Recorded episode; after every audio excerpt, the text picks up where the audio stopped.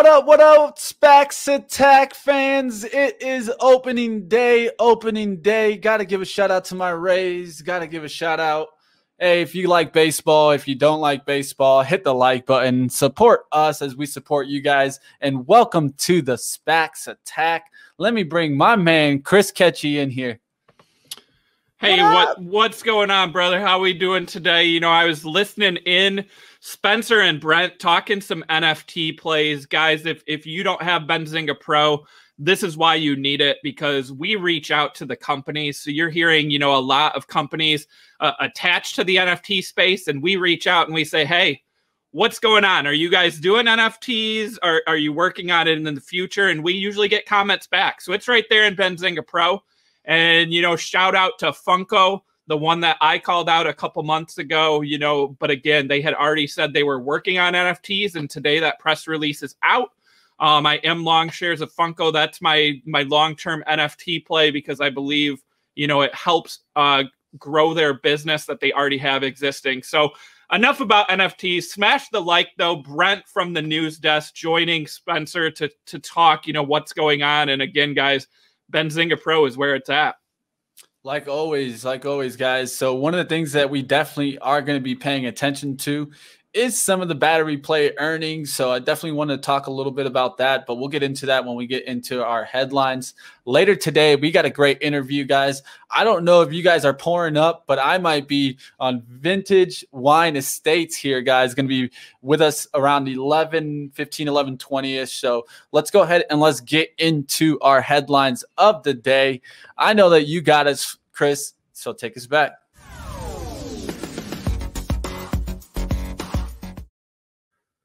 Yeah, guys. So, you know, Thursday today, market is closed tomorrow for Good Friday. So today feels like a Friday. And, you know, there isn't a ton of news out there. We also did not get any deal announcements, but let's get through those headlines that we do have. Um, you know, before we dive into our watch list and that interview, so some price targets out there. We have former SPAC uh, Clarivate, that's ticker CLVT uh, getting a $30 price target and a buy rating from Jefferies. This is one of the better performing SPACs of 2020. Um, you know, it's been over $20 for, for a while. Um, you know, it, it, we talked about it during our March SPACness tournament, and it was one that I wanted to dive more into. So nice uh, price target and initiation here. Then we have uh, PLBY, better known as Playboy you know, got the SPAC deal done earlier this year. It, it's also being linked as an NFT play. Getting a $28 price target and a buy rating from uh, Canaccord out there. So, you know, interesting that Playboy is actually, you know, one of the better performing uh, SPACs post merger um, in 2021. So again, you know, keep an eye on this one.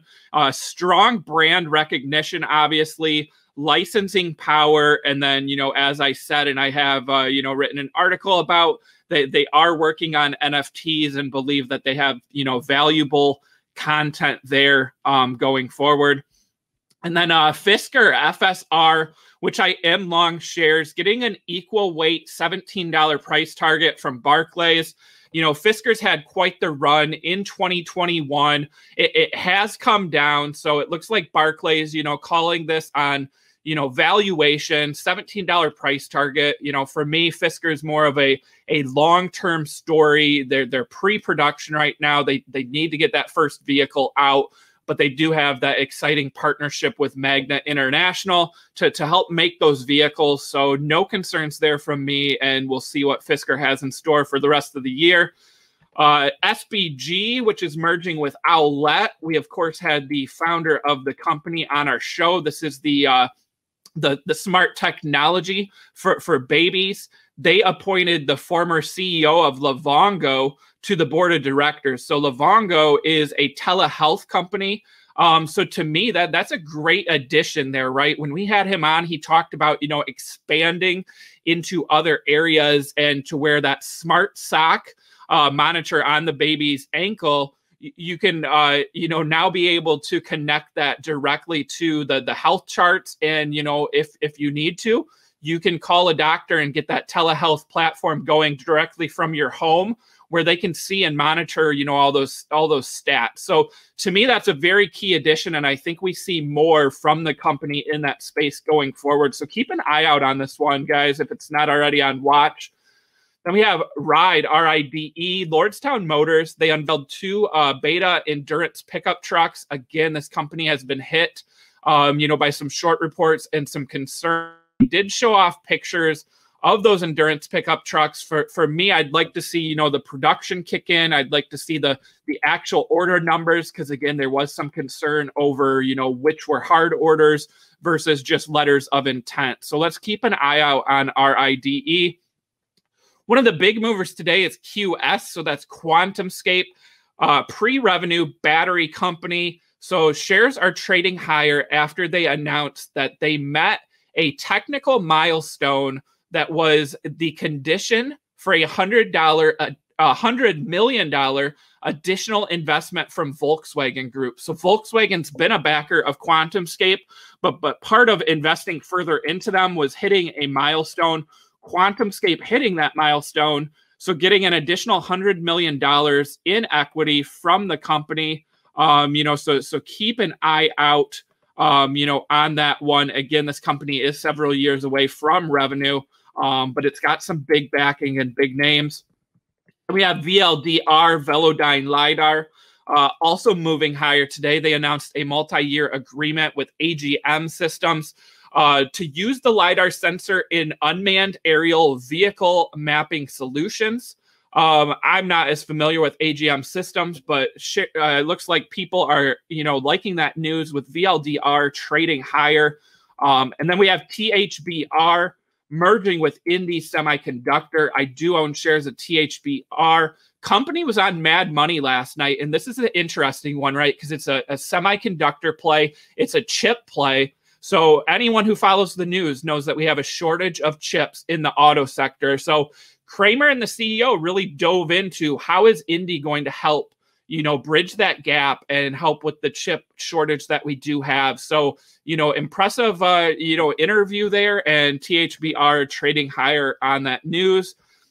And then XL, so XL Fleet, um, they announced earnings last night. So uh, earnings per share uh, minus 0.06, which actually beat an estimate of minus 0.09 sales of 10.9 million coming in shy of a 12.1 million dollar estimate and then the big disappointment again was uh, first quarter sales they see of $1 million. So this turns into another former SPAC that merged. And once those first earnings come out, they come in way different than what was projected in that investor presentation. So XL falling on the news. Um, this is one that I owned pre merger when it was PIC. We had that run up in the 30s and $40. I, I sold in that range. Um, this one has just gotten hammered since that deal went through. And again, this is an electrification play, but this has also been the target of short reports and questions about those orders and, and letters of intent. So for that reason, it, it makes me want to want to stay away at this time. But I do think there is some value as an electrification play with that, you know, Biden infrastructure plan that we did get more news on. And then speaking of, you know, Biden, we we turn to our movers. So we, we did have that one deal yesterday, LATN for Procaps, up 0.1% on the day. But some of our big winners yesterday were what we call the charging infrastructure companies. So CHPT up 19%, SNPR up 5%. CLII up 10% and TPGY up 7%. I do own shares of CHPT and SNPR. I want exposure to charging infrastructure in my portfolio. Uh, again, you know, we talk electric vehicles, charging infrastructure, the, the thing behind the thing that we say here at Benzinga. And, and you know, I think they're companies that could benefit, uh, you know, drastically from the increase in electric vehicles. And then also Biden's plan for more charging stations throughout the US. And then diving into some numbers, so and some stats. So we talk SPACs. We, we talk how there's oversupply, right? I, I haven't shied away from saying, you, you know, we have too many new SPACs coming out. We have some bad deals being announced. We we need this to correct, right? To get some interest back in the SPAC market, get some good deals done, and you know, get some some good you know SPAC returns for investors. And I, I I'm happy to say that yesterday there were no S1s filed, no new SPACs. We also had two SPAC IPOs canceled this week. Um, so I think that's positive, you know, in the oversupply issue. And then we have some stats out from our friend of the show, Julian Klymochko. So in March, we, we had a record set for a month with $33.1 billion raised from 110 IPOs. And for the first quarter, uh, we also set a quarterly record with 87.3 billion raised from 298 SPAC IPOs. So those are some pretty big numbers. Um, you know, and again, both setting a monthly and a quarterly record here at the end of March. And then also, I want to highlight the, the deal inflow. So in January, we had 17 SPAC mergers announced. February, 44 SPAC mergers announced, and March, 33 SPAC mergers announced. We start a new month today of April. My guess is that we get less than 33 new deals this month. So I think that downward trend continues from that peak of February. Uh, you know, I'd like to see closer to 15 to 20 deals this month. Um, you know, maybe some good deals, but we do also have a lot of SPACs outstanding that need to get deals done or liquidate. So lots of things to think about that's what I've got, Mitch. Uh, you know, we do have that vote for NPA on their merger set for today, but otherwise, calendar, you know, again, with the market being closed tomorrow, looks pretty open. So that's what I've got for you. All right. All right. Hey, so one thing I did notice that you talked about was, you know, the infrastructure and the battery plays. Now, one thing that I, I want to note here, and, and, I'm getting this really from kind of Morgan's note on Romeo Power, and it's something that I think everyone needs to pay attention to. So I don't think it's being spoken enough that today's supply problems might lead to a demand problem and, and so one of the things that I, I want to stress is that, you know, for a long time, we thought that, you know, the potential for industry wide battery problems and shortages um, could happen eh, for like the next couple years because of the kind of the material shortage. And, and so one thing I'm noticing now is it could be faster than everyone thought. You know, I, I think they they thought that Romeo Powers was at least going to be able to get things moving here. And you know, one thing I noticed is that pay attention to the other ones. I think they're going to run into some supply issues also. So it's not just Romeo Power that's probably fighting some supply issues in this market. Um, I, I I noticed that you know there's some shortages, whether it be in a lot of places. The supply chains are messed up, guys. So pay attention to that. I think that's so vital for this industry, so vital for EV, because if the supply chain is going to have issues, if the supply problem leads to a demand problem, what's going to happen with these EV stocks? You can fill in that question for yourself, guys. Um, and, and it'll be interesting, definitely, to watch in the next couple days. All right, guys. So one thing I want to get into is before we kind of move forward, there is some stocks that are up a significant amount today. So wanted to mention definitely we already mentioned uh, VLDR and QS, THBR, um, but also up about six percent we got Silver Spike Acquisition SSPK here. Um, I'm going to go ahead and put up the chart right quick, just for a quick second before we get to our interview. This one's interesting. You know, it's down near support, has bounced off of that 18 multiple times. What do you think about this one, Chris? Yeah, so SSPK, and I do own a small position in this. This is Weedmaps. And, and what are we getting? We're getting lots of positive cannabis news again, right? We just saw mm-hmm. New York. So so so to me again, this is more of a thing behind the thing, right? You can own the growers, you can own the the stores, or you can own a company, you know, like Silver Spike that's going to work with a bunch of different companies and, and kind of connect it all. So to me, that's how I want to play it rather than picking and choosing. I want a company that's going to benefit from the overall growth of cannabis. So that's why I like the story. What do you, what do you see on the chart there, Mitch? You're liking it. It looks like we're we're getting some support there. Yeah, definitely. You know, one thing I'd say is that that support there off of 18 is definitely holding well. Uh, multiple days where it's touched it. This is the one week chart, so you get to see it a little bit clearer here. Um, but I would definitely pay attention towards that 18 now. That 18 holds, it's still going to be looking good to get maybe back up there towards that 28. And like you mentioned, this could be a, a reopening play within itself, right? Because um, you know maybe maybe you get demand to increase. Um, and you and you're mentioning things that I'm watching, you know, state by state. If we keep getting to more legalized states, eventually I think federal turns, but it, it, state by state brings more revenue, just like it does in betting. So uh, I'm definitely going to keep an eye on these. Um, there's a couple companies that you could watch out in that New York market. I heard the Cannabis Insider Boys talking about this, so shout out to the Cannabis Insider Boys. If you guys don't watch Cannabis Insider, definitely watch that if you're if you like these cannabis stocks. Um, they mentioned Curaleaf. Um, they mentioned also MedMen uh, has some uh, uh, kind of the market share in New York already with a, a, Fifth Avenue store, or I think a, a, very, very, very pricey store. So well, I'll keep an eye on those. And MedMen is one that I watched for a long time. It was a big debt uh, kind of cash cow, uh, you know, and that and that's one that I'd watch out to see what happens with the debt to see if it can kind of clear that debt. But hey, we'll see what happens with these kind of cannabis companies and keep moving on. All right, let's go ahead and let's get into our interview for today, Chris. I'm excited to go ahead and pour up a little bit here, uh, but let's go ahead and let's get into our interview. Yeah, you know, guys, super excited. Another exclusive interview here on SPACs Attack. So, joining us today, we have Pat Roney, the CEO of Vintage Wine Estates, and Mark Harms, the co-managing partner of Bespoke Capital. This is a merger tick or a merger deal being done Ticker is BSPE. Welcome, gentlemen, to the show. Thank you. Thanks very much, Chris. Loving that lineup you've got behind you, Mark. That that that background looks a lot better than mine with the the wine there. So uh, it's due diligence. There, there you go. yeah, there yeah, you might go. have to go to Mark's house after this, but uh, if only we could have done a, li- a live interview somewhere, you know, uh, for for this story, this would have been the one. We do virtual some tasting. Anybody? Tastings too. Yeah, virtual you see. Ah, okay. You see, I knew it. I okay. knew it. That's I'm looking time, forward then. to those. hey, if, if, anything, we might have to join the next virtual event. I know you guys have events also, not just tastings. Well, yeah. So we'll definitely look forward towards that. I'm gonna let Chris do some questions, and I'll be back with some of my own. Great.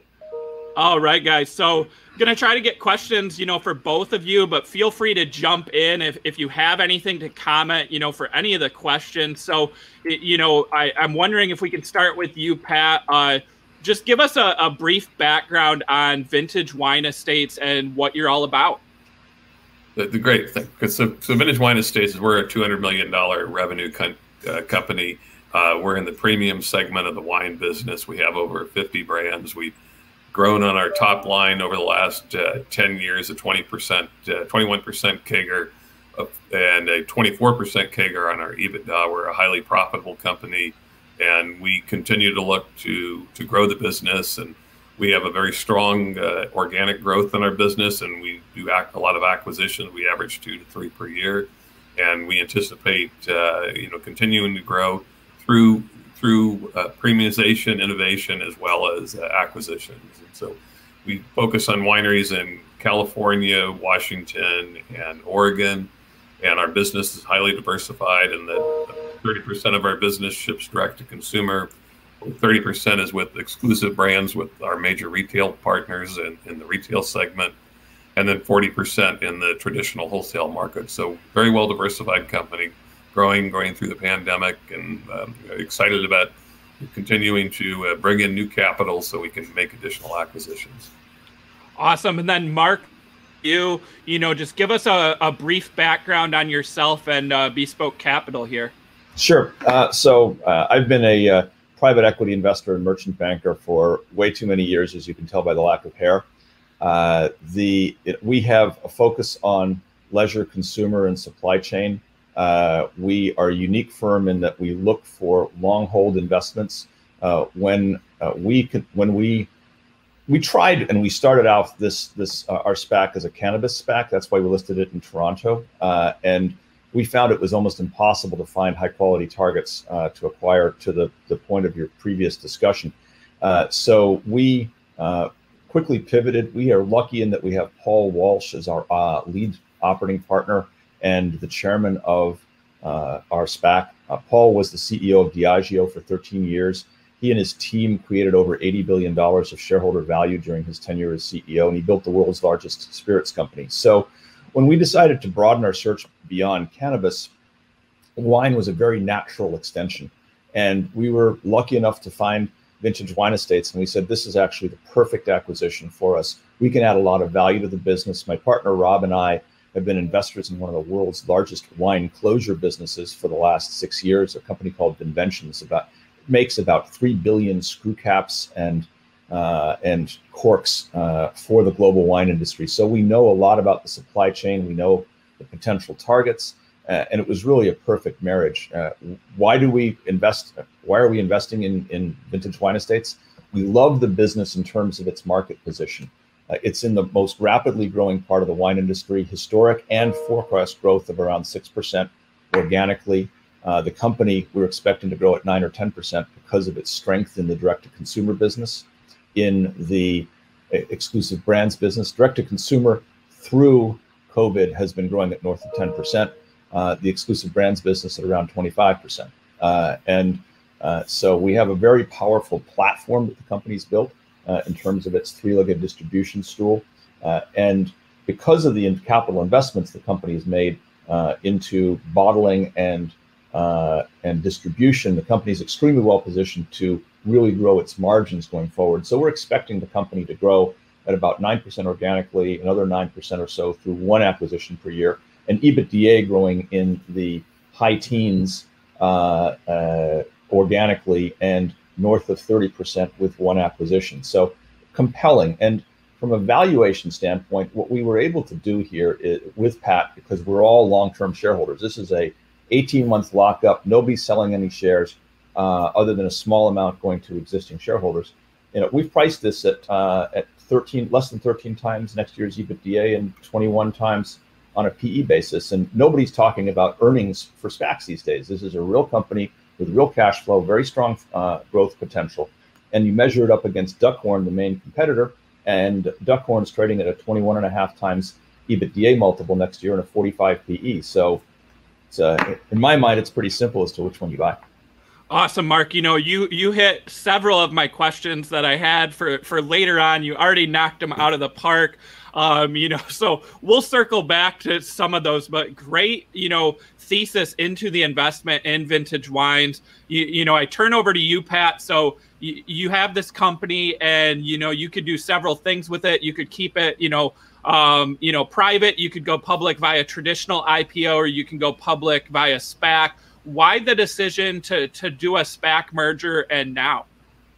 Well, that's a that, that's a great question. You're absolutely right on all three of those alternatives, and we evaluated all three of the turn alternatives. We've been looking at taking the company public for probably uh, four four years or so, and we actually talked to several other SPACs, and we hired Cowen and Company to to get us up uh, to do a traditional IPO, and then we met the Bespoke team last August, and there were a lot of very very intriguing things for us. One, the, the, the size of their the size of their SPAC in terms of matching up to put us back at a you know basically a zero zero net debt position on a go forward basis, and then the team, the, the, people in the team with Paul Walsh on there, there was 13 year run creating 80 billion dollars of shareholder value at Diageo. And it was really we're running a page out of his playbook, which was you know growth through premiumization, growth through innovation, and acquisition and then Mark and uh, Rob, you know, had a six-year plus investment in Vinventions, one of the world's largest uh, closure companies in the wine industry. So they understood the industry. They had a lot of contacts with it, and very, very strong in the financial capital markets. And it just made a, a, lot of sense to me, and a great marriage. And you know, as, as one of the major shareholders and somebody that's not going to sell for at least three, four years, I wanted long-term partners and I wanted uh, the opportunity to continue, you know, to grow our company. And, and uh, it's a very, it's, it's it, it, at some point, you know, you, you, even though I've been running the company as my own personal LBO shop over the last 10 years, you know, you, you need more equity to continue to grow. And, you know, we're 200 million revenue now. I see no reason why we can't get to 500 million in revenue very shortly and a billion dollars in revenue. And so that's, uh, it was a great opportunity to get the capital and continue to grow the company. Awesome. And, you know, sticking with you, Pat, we, we talk acquisitions, you, you, know, and I heard Mark mention it too, you know, talking about doing or kind of pricing in for one a year going forward. So you, you've grown a lot through acquisitions, uh, doing, you know, more than 20 here listed in the, the press release.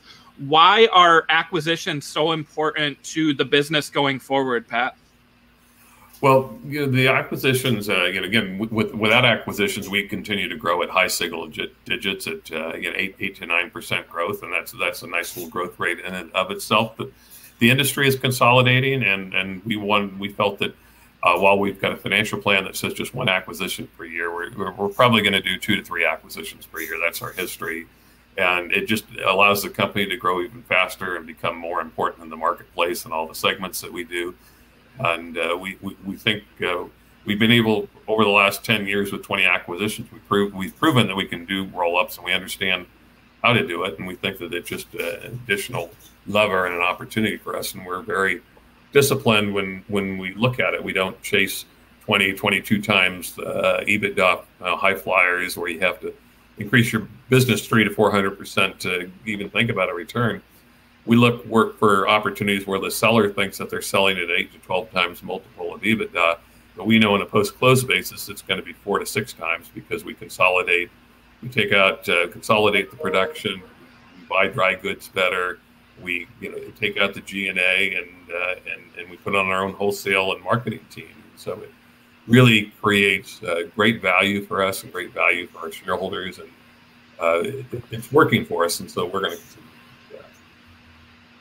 Awesome. So, you know, Mark, turning back to you, you, you mentioned some of the thesis for the reason for investing in vintage wine. You know, as a SPAC, you, you have your choice lots of different companies. The the thing that I saw that struck me was not only the acquisitions, but uh, it looks like expansion plan. So expanding the production capacity, you know, to 15 million cases, up from 7 million, with a high speed bottling line investment in new warehouse and distribution centers. There's that slide there. Can can you walk us through that, Mark? How big of a role did this expansion plan from Vintage Wine, you know, play into the SPAC merger deal? It was important to us because the company, uh, uh, unlike a lot of LBOs, the company actually is investing in its business for growth. And the platform that they created with this expansion of the bottling capacity in the warehouse means that we're we as the public shareholders are going to benefit from that right? We're going to see a very rapid increase in our ebitda margins and our gross margins as a result of that expansion. The company has increased its uh, its ebitda margins by almost 5% over the last uh, uh, few years and we expect another 5% as a result of uh, the work that the company's done from a capex standpoint putting us at truly best in class in terms of the industry uh, from a margin standpoint. And you know, we think that that platform you can add a lot of businesses to. We know that M&A is tricky and can be tough. We've been involved in roll-ups that have worked and roll-ups that haven't. And part of history is a great judge of the future. And what Pat does is he buys brands, inventory, in certain cases assets, but not necessarily uh, fixed assets, plant and equipment, uh, a winemaker, and overhead that matters. The rest of it just goes away. So, you know, you can very quickly uh, capture a lot of synergies and you put it on the platform and you drive on. The company has over 50 brands. Uh, there's not one brand that is 70% of revenues like some of the competitors. Uh, we like that. We think that that diversification is great. And, you know, it's one of the things that attracted us to the business. Awesome. Yeah. So, you know, you, you just mentioned price points. Um, you know, that was one of the questions that I wanted to ask. You know, so Pat, you've got, you know, 50 over 50 brands. You've got a price range of $10 to $150. Um, you know, why why focus on so many different areas of the the wine market in terms of uh, price?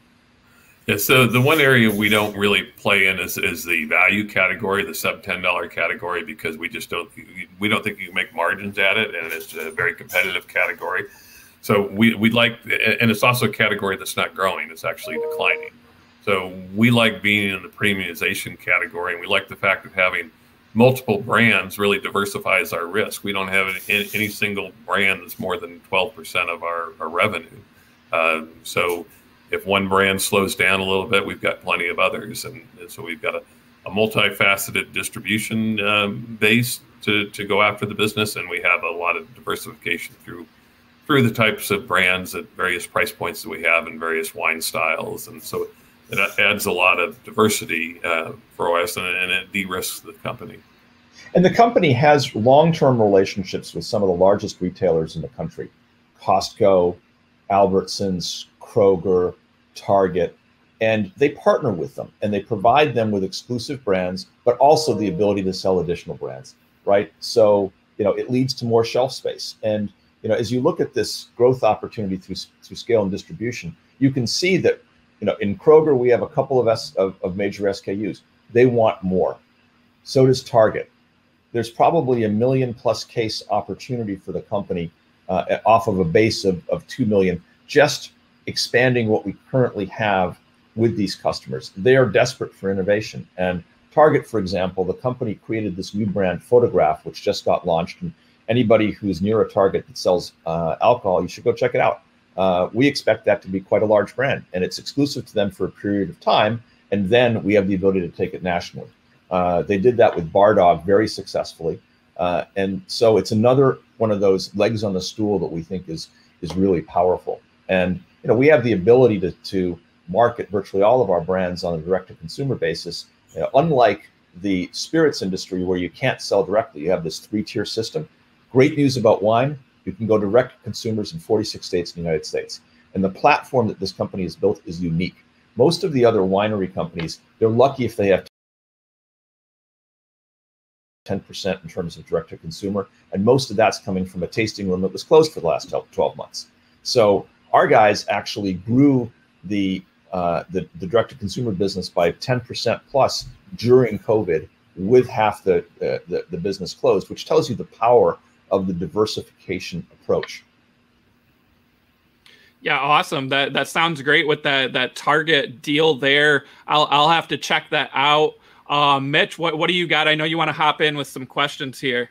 Yeah, so uh, one thing I was looking at is, is, you know, is looking at some adjacent opportunities here being mentioned in the investor presentation. So, of course, you know, what stands out to me here on the right hand side is when federally legal, but uh, of course, cannabis infused beverage. Can you tell me a little bit more about what are you guys thinking about this market um, and how do you guys see it growing?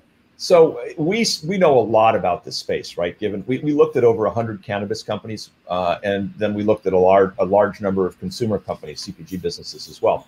And you know the company has 1,100 licenses, liquor licenses. We do not want to jeopardize those. So we're not going to play in legalized cannabis until it's federally legal or decriminalized. And you know, having said that, uh, Terry Wheatley, the president of the company, is the chairwoman of the second largest uh, cannabis business in California. They already have formulations ready to go, uh, and so we can be a leader, not just a fast follower in the cannabis infused alcoholic beverage space. Uh, the company, in terms of innovation, and it was the slide before, uh, has introduced uh, a wine cocktail called, called Gaze that's doing extremely well on QVC. Innocent uh, is a no, a low slash no alcohol uh, beverage that is being introduced with HEB in Texas. So you know, the company has a lot of experience around innovation and routes, innovative routes to market to really drive this continued growth. Yeah, definitely. And also, I, I, saw mentions on there, and maybe Pat could add a little bit. Um, you guys seen the transition of kind of the seltzer move? Are, are you guys thinking about stepping in here, at least with with kind of seltzers? Yeah, uh, uh, in terms of the seltzer category, and, and back early on in my career for the baby boomers, I developed Seagram's wine cooler and took it from zero to 20 million cases. And what we saw in that category was the same thing that I believe we're going to see in the seltzer category where there was a proliferation of brands 60 to 70 and then it ultimately you know within a couple of years collapsed to one or two major brands and i think that's going to happen in the hard seltzer category it's a very expensive category to get into so on seltzers the only thing that we really will do is if one of our exclusive label uh, customers wants wants their own brand we'll do that for them Otherwise, we're actually more focused on perhaps the hard cider category, which we see as a slower grow, growing category, but a very significant in volume. And, and that's a great platform to get into the ready to drink and a lot of things that the millennials are looking at with flavors and, and single serve kinds of things. So we'll look at that shoulder of the wine industry a, a little bit more closely. And of course, the cannabis infused beverages when it becomes legal to do it. All right. So I got one more question here. It's also based a little bit about what you were already talking about, Mark, but um, you know, the ways that you guys win here. Um, so one thing that definitely stands out to me on the direct to consumer side is how you mentioned uh, QVC. Uh, QVC. Can you explain me a little bit more about how that actually affects this area? Sure. Well, so the company, and I can't tell you the exact number because I, I can't, but the company uh, and Kevin O'Leary just sold a whole bunch of wine on QVC. Uh, Kevin O'Leary, O'Leary Fine Wines, is uh, one of the company's partners in uh, that aspect of DTC, and the company is, I think, by far and away the market leader selling wine on QVC. And uh, so we, we think that if you think about the direct to consumer, there's actually several legs to the stool. The first is uh, is pure e-commerce Cameron Hughes is the largest digitally native uh, e-commerce brand. Uh, tasting rooms. The company has 14 tasting rooms, 36,000 wine club members. A- another very powerful and very sticky group of people. The third is QVC with Kevin O'Leary uh, as the uh, uh, as the masthead, and he is uh, very excited about the business. Um, the the fourth is the company's ability to expand into uh, telesales as well. Uh, the, the, the, company does very well with Windsor, uh, which is the original telesales brand. Uh, and then uh, you have the tasting rooms themselves. Uh, and we expect the tasting rooms to come roaring back now that California, Washington, and Oregon are back open again. Yeah, definitely. Um, can you uh, let us know a little bit more about the kind of the, the tasting rooms, Pat? And also, I did see kind of virtually even events. Um, I, I, had that over here, but you know the virtual tasting events. So I might have to join in on one of those.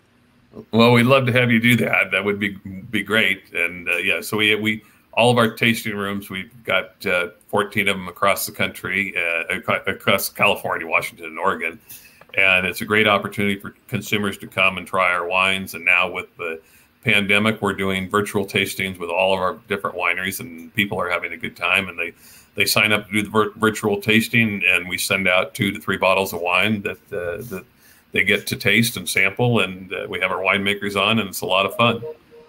Yeah, we actually did that for uh, 45 research analysts for an analyst day uh, earlier this week great fun and, and very very successful. Hey, I like the idea. I might have to start getting into my wine. well, Mitch, maybe know, we're happy to do it with you guys if you uh, yeah. for for for a group of your. Uh, I was just gonna say we do Friday uh, unwinds. It used to yeah. be happy hours in the office, um, but especially with so many people, both of us included, working from home, you know, maybe we should set this up for a Friday unwind at, at 4 p.m. Eastern time to do a virtual wine wine tasting. We, we would love that. So I, have got I've got uh, one more question, and then we're gonna ask some questions from the chat that we.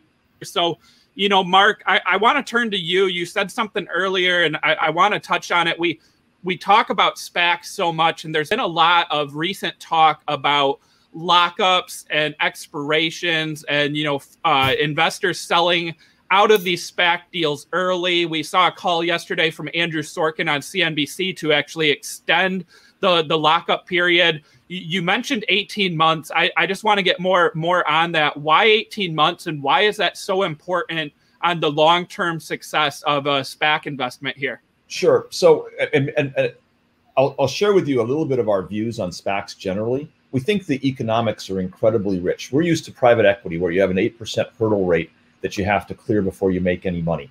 And we're not used to this concept of 20% off the top and just uh, with no performance hurdles. So we think that's going to change and going to change pretty rapidly, uh, and for the better for investors.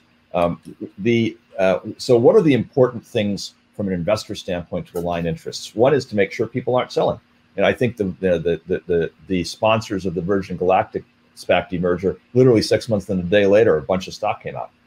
That's not us you know, we thought it was extremely important to have the longest lockup in uh, the SPAC industry, and 18 months, uh, as far as all of our research shows, is the longest lockup.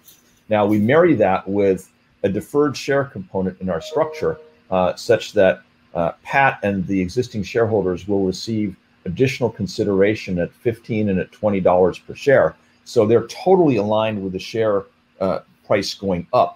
And so the more our view is the more alignment you can create between the public market investors and the private market investors in a true merger fashion, the better off everybody's going to be. And you know, we we definitely see uh, you know this this SPAC mania. I mean, we're we're I think suffering from the fact that this is a real company with real management, real cash flow, great growth prospects, and is valued based on EBITDA and PE as opposed to some electrification play where you might be lucky uh, to generate uh, some profits in 2027. Awesome. Yeah, definitely. So, um, one thing I'd mention is that there's one thing that we definitely stress on SPACs attack, guys, is revenue, revenue, revenue. So I appreciate you bringing that up. Profitability. Yeah, that's, yeah, that's profitability. I saw too. Profitability. That yeah. that we don't see that all the time in SPAC land, you know. So again, uh, this is BSPE. Want to get to some questions from the chat. So, so up first, um, you know, probably for you, Pat, and I don't know the answer to this, but uh, John Doe from the chat asking, do they have any partnerships with athletes? So possibly talking about, you know, celebrity endorsements. Are there any wines that you have out there that have deals or any plans in the future? Well, we always look at opportunities like that. We currently don't have anything um, with uh, with an athlete or a celebrity along those you know the, within the the athletic space. I mean, we do things with Kevin O'Leary at Shark Tank. We do things with Valerie Bertinelli on Food TV Network. Uh, we did a licensing deal with, uh, which is you know since because the, it's off the air right now, but with H, uh, HBO and Game of Thrones, and so that was a great selling wine in, in, in that kind of opportunity. So we'll, we'll always certainly evaluate those and certainly uh, consider the, the, those opportunities. And um, just before I forget, too, I should mention since we were talking now, we've got the, the open space to all the investors. One other interesting play that we do offer people that actually go out and buy uh, stock in the company um, is our, our wine passport program, where people that are investors get a you know 15 to 25 percent discount off of ordering our wines directly, and they get uh, access to all the VIP events at our various facilities. So it's another great reason why to you know go out and buy some uh, BSPE stock or ultimately VWE.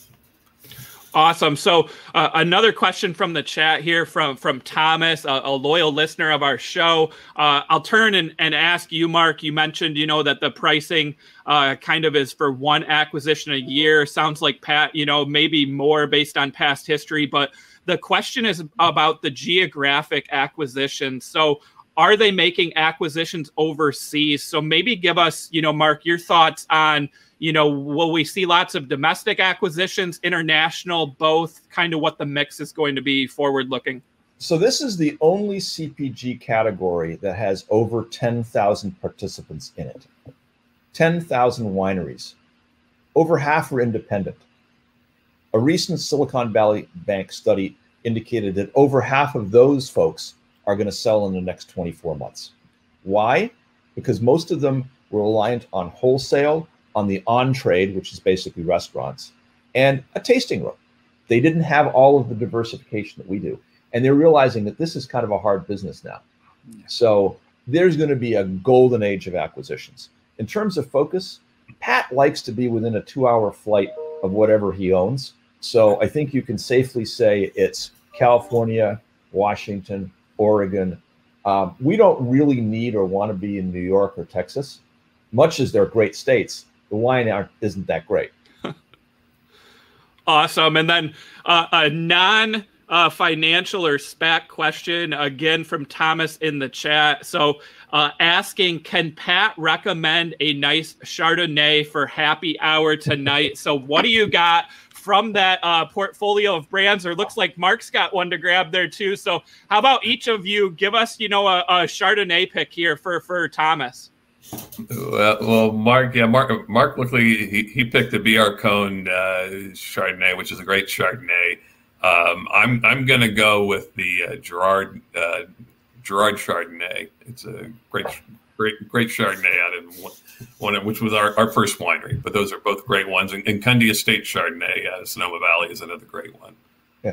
So B.R. Cohn was the Doobie Brothers manager for folks of that vintage, and there's a great uh, music festival every year, except during COVID, there. Uh, so and and fabulous wine.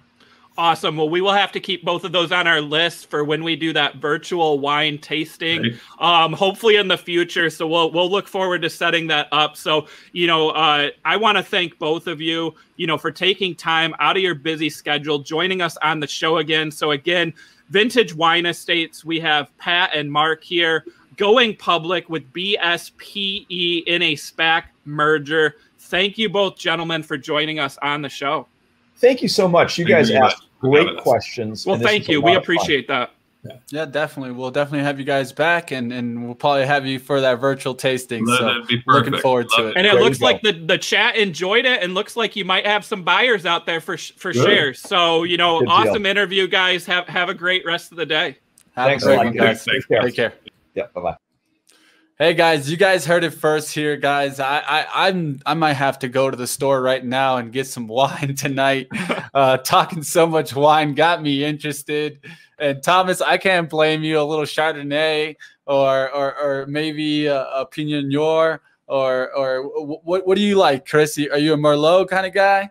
Uh, you know, I, am more of a white wine kind of guy, uh, you know, but I also enjoyed hearing more about, you know, the cider and the seltzer and that cannabis infused, you know, expanding beyond wine. You know, I, I've never been a big wine drinker. I actually, you know, have been, you know, getting more into that. But I, I came from, you know, here in Michigan, the craft beer side of things.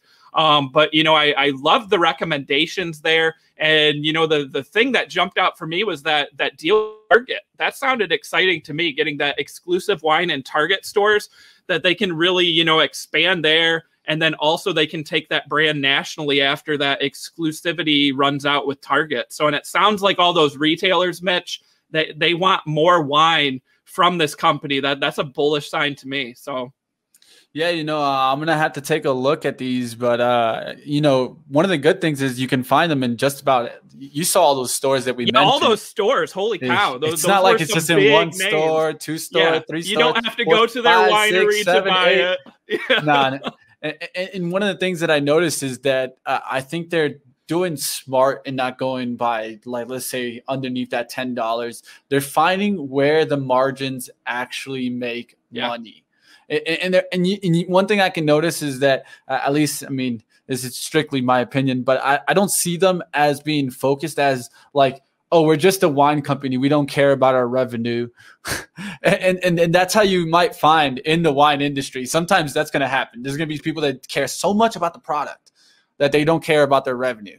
It, it seems to me like they've gotten it down packed. They've brought in over 90 plus rating wines. So 90 yeah. wines, 90 bottles. It's not like they've had success in one, two, three. It's not barefoot with five, uh, five wines to their names. Uh, you, 90 rated wines is, is not easy to get, guys. They got some of them rating as high as 96.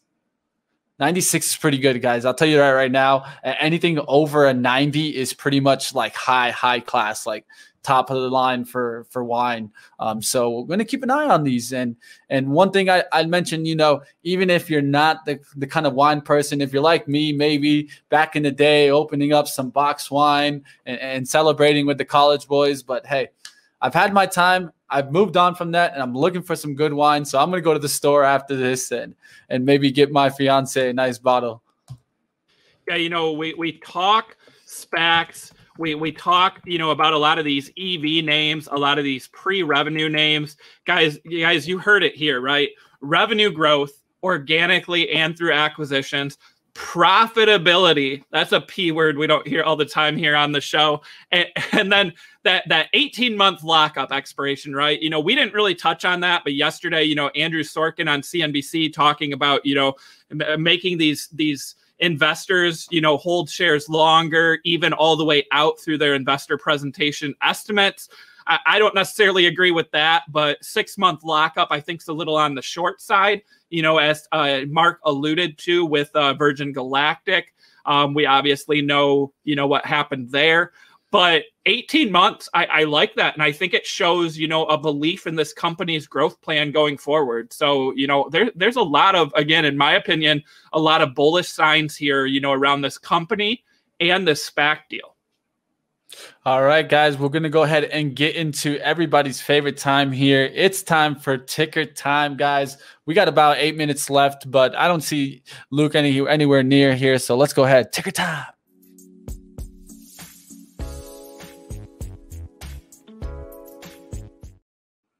All right, all right, guys. It's looking like everyone in the chat enjoying the talk, enjoying the talk, talking about some craft beer too. I can't blame you. I mean, I'm in Colorado. This is like the state of craft beer, but I won't get into that. But let's let's go ahead and let's get into some stocks, guys. If you got something that, that you want to take a look at today, let us know in the chat, and we'll start running through here. Kevin O'Leary we're gonna have to reach out with him, get a virtual wine tasting with these guys, and, and sit back, relax. You, you, know, Kevin's a wine expert, so if he, he is, if he approves of this comment, company, that comment from Carl is spot on. If Kevin O'Leary is involved, uh, you know, and again, Kevin O'Leary does a lot of smart deals, but he he knows his wine. So that's one of his favorite subjects. Yeah, literally, you could get this guy to talk hours and hours on just wine. Yeah. So um, you know, he's not too much of a heavy drinker, but if you talk about wine, you'll see Kevin O'Leary get excited for sure. Yeah, for sure. So what do we got for tickers, guys? What what's let's go, there? let's go. Let's see what we got. Of course, QS. I mean, we we talked about QS already, so I don't think there's really any need to go into QS. I mean, we already talked about what was there, but let's go into CLOV. Someone's still holding on to this. It seems like I can't blame you. I mean, if you're if you're in it now, you're probably in it to win it.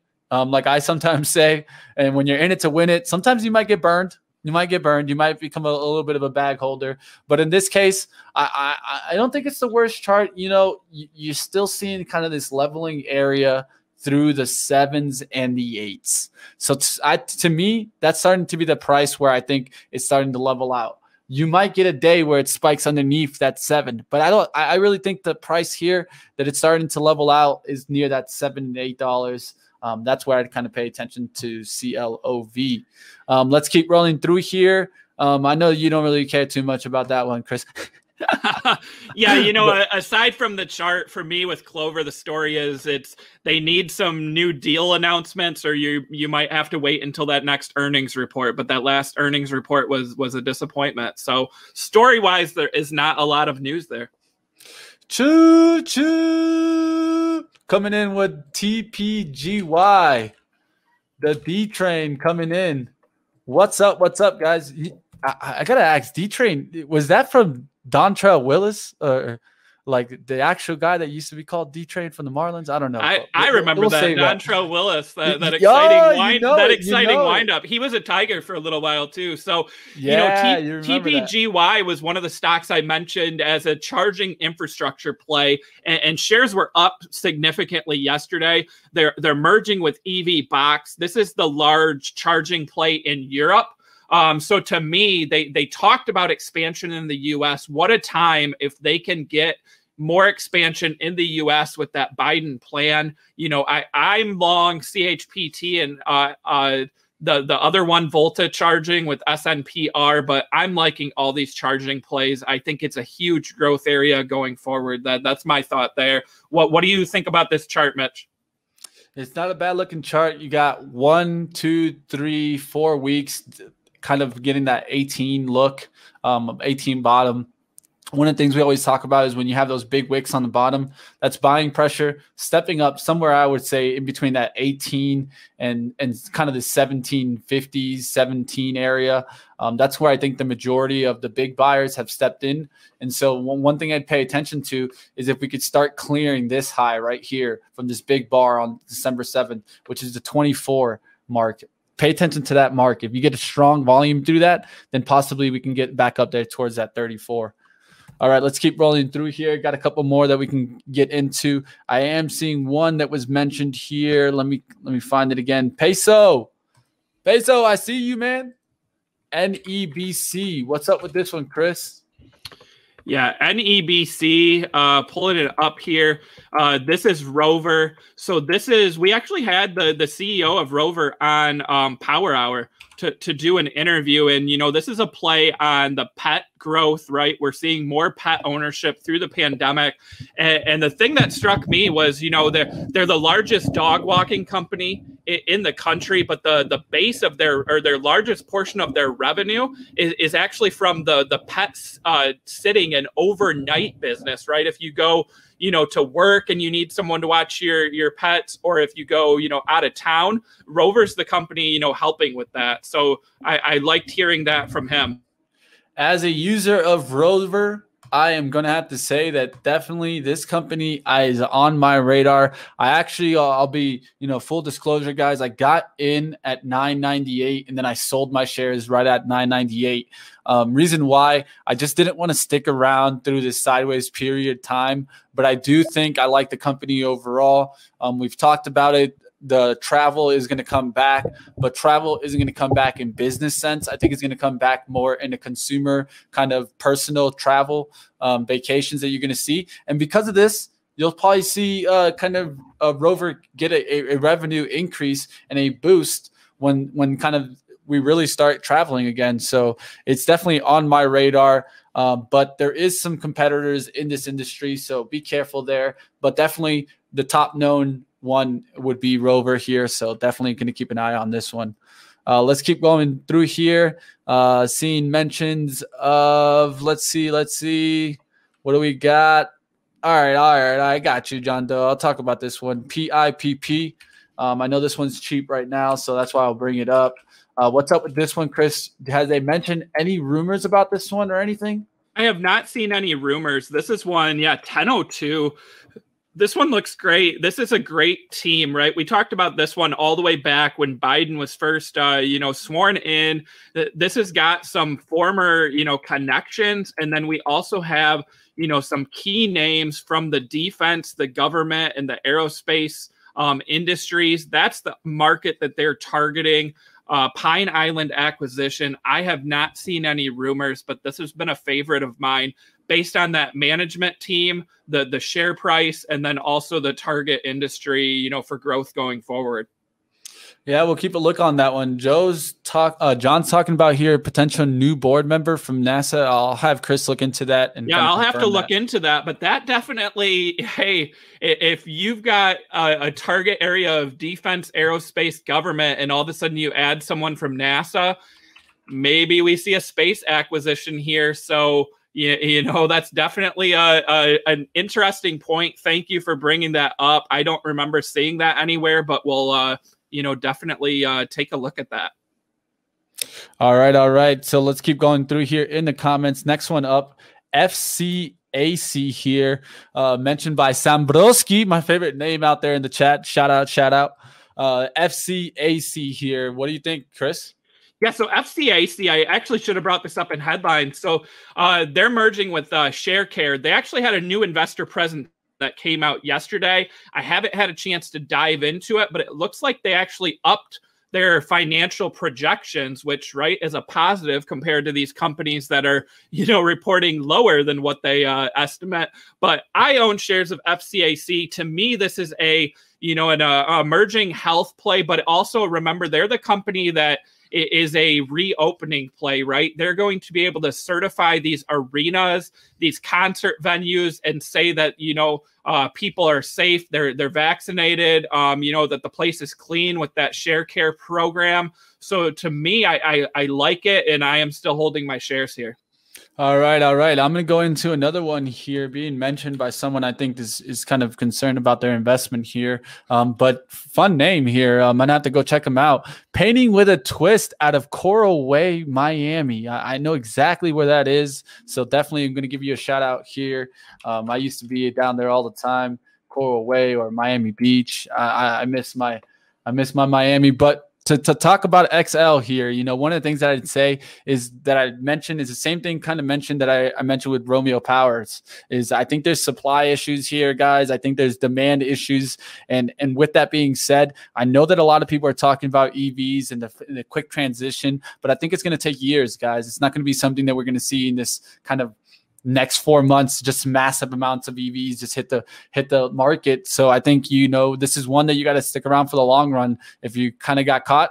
Uh, i don't necessarily I wouldn't say to get rid of it just because I think it can come back. Um, this stock does have some potential, has some partnerships, and can come back. But I think it's just going to take a little while for XL Fleet, Romeo Power. And for that point, uh, I mean, you, you can look at some other ones, Nikola, you can look at Hyliion, you can you can mention those all around. And I think, you know, it's going to take a little while for these to really, really start getting that revenue drive.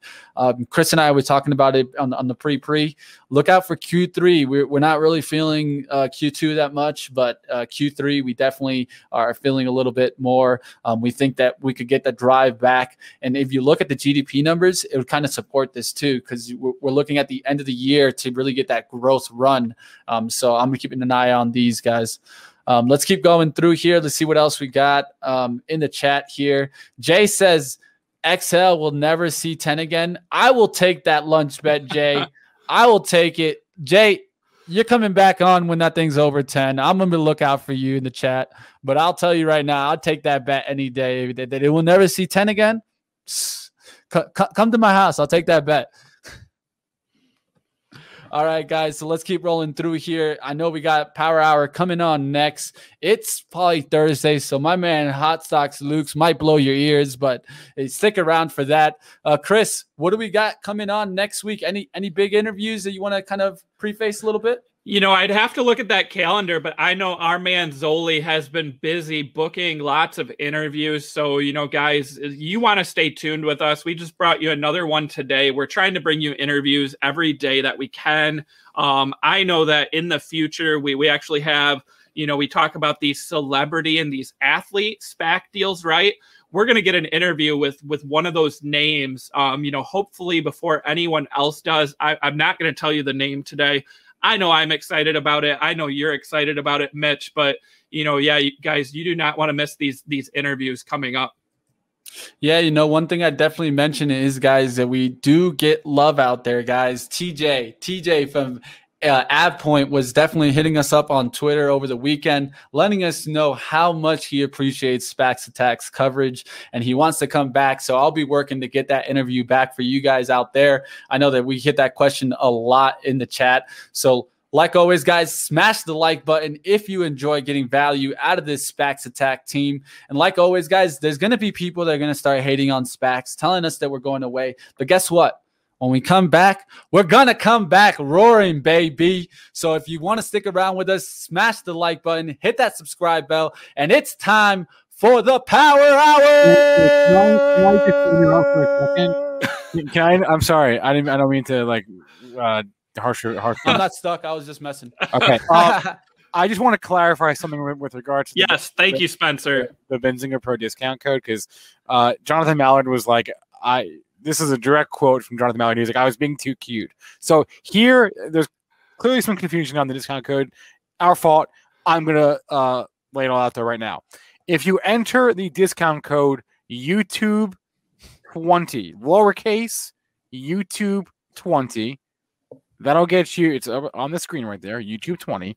That'll get you 20% off any Benzinga Pro subscription, any, any tier, any uh, a monthly, an annual, an essential, a basic, any right. I think that 47 number was causing some confusion because it was based on the value of an annual subscription versus a monthly subscription. Too confusing. No more. We're done with that now. Okay. YouTube 20 is just straight 20% off anything essential, uh, basic, monthly, annual, any combo. 20% off. YouTube 20, all lowercase. That's the new code. Pro.benzinga.com, YouTube 20. I got it from the man himself, Money Mallard, and that's what that's our story, and we're sticking with it. Stories. Guys, don't miss out on that code. Like I said at the start, Benzinga Pro, you know, that's where you're getting all these headlines from, where you're getting all these movers from, these earnings. You, you don't want to miss it. I mean, that's where I get my news from for headlines for this show half the time. So take advantage of a deal like this while it's out wait, there. wait, wait, wait, wait. Only half. Of, what about what about the other half? Is what I. Hey, the other half's up here. It just comes, it comes to me. Oh, Come- get it right. Get comes it right. to me in my in my dreams. Chrisopedia hard at work, even even while I'm sleeping. Get it right. Don't get it twisted.